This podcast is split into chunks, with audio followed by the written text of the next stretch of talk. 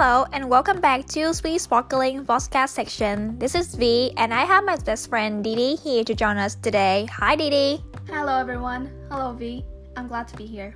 Oh yeah, me too. So, springy at the corner and I bet we are all excited to get on some new springy colors. Today, I and Didi are going to introduce the top 5 nail polish colors you're gonna be wearing all spring.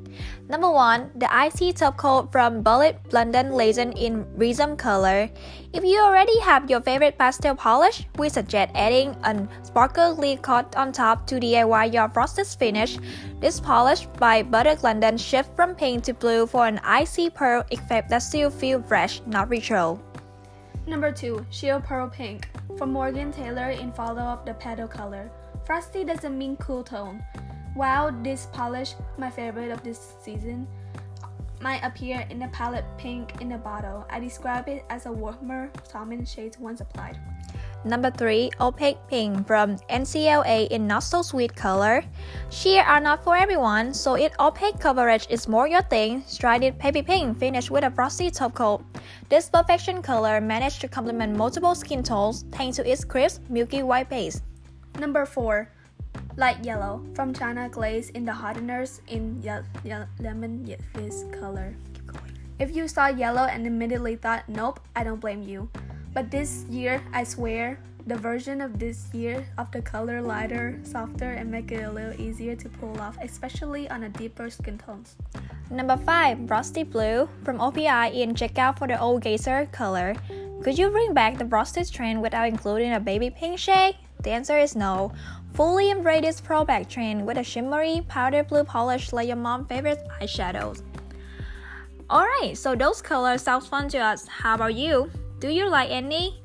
Let us know by commenting in the box below and we will see you soon.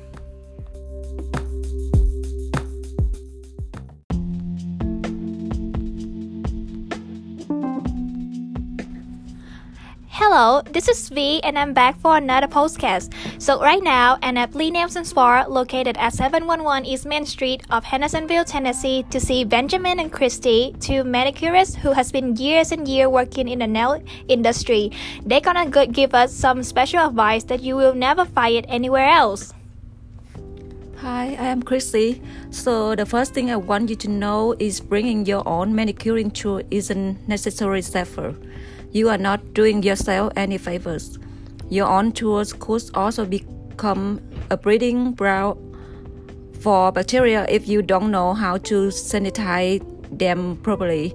On the other hand, at our salon, we are required to scrub our tools with soap and water to remove everything dirty, followed, followed by a minimum 10 minutes soak in hospital grade sanitizer. Second, we don't mind if you chat on your phone during your appointment, as long as you keep the conversation short and your voice low. Taking a phone call is no big deal, especially considering all the white noise coming from the medical station and dryer and ringing phones. Just remember not to be so involved in your conversation that you miss our cues to switch position during your manicure or pedicure. Thank you, Christy. That's helped a lot. Hi, my name is Ben. I have a few words to share with you. Don't share your leg. Don't shave your legs before a pedicure. It is a little bit awkward to talk about it, but I think it's necessary when you have your legs shaved before a pedicure it creates superficial nicks and wounds that left your skin susceptible to infection. So it is a good idea to protect yourself by holding off on shaving until after your appointment. Infections aside, shaving also strips the legs of a thin layer of skin increasing the chances of irritation caused by perfumed creams or exfoliating beads.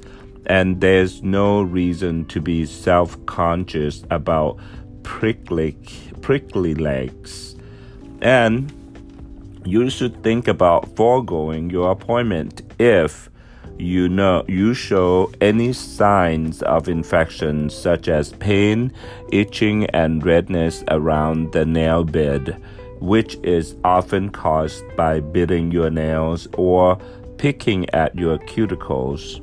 These types of infection typically require a course of oral antibiotics for full recovery, though the infection itself can leave the nail looking disfigured for weeks.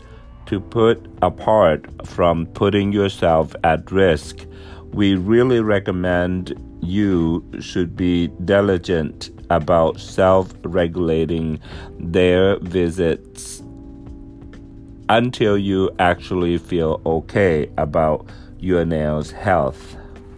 Wow.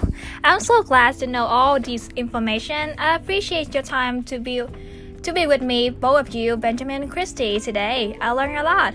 Finally, I hope this helpful with you all. Goodbye. Bye.